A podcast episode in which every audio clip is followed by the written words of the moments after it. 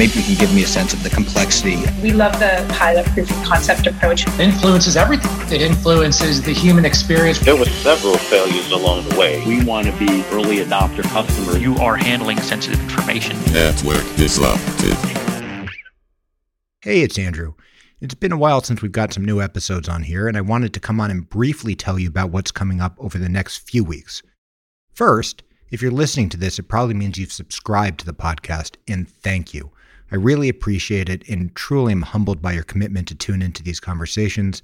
I really hope to continue to be publishing stuff that's useful to you, and uh, and your feedback is fantastic. Please keep sending it. To catch you up on the last half year or so of Quiet Time, I'll start by saying that the goal of this show has always been to help I T leaders trade notes on navigating the disruption occurring in our space. And so after we wrapped up with last season, we spent a lot of time publishing episode recaps in written form on my company's blog, blue cat networks dot com.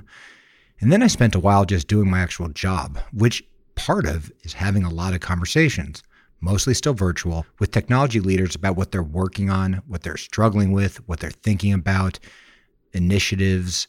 And from there, it became clear that something on everyone's mind is the realization that cloud adoption ain't easy.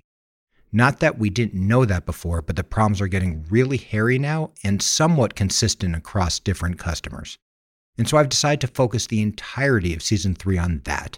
In a few weeks, you'll start to see a collection of conversations come out in which I talk to folks I've known and worked with for a while, as well as totally new connections to me about the different aspects of cloud adoption that are challenging, from security, and there's a lot about security, to organizational architecture best practices and some in between. I don't think I'll be able to cover everything in season three, but hopefully it'll be enough to help you access the thoughts and strategies of people in the same shoes as all of us.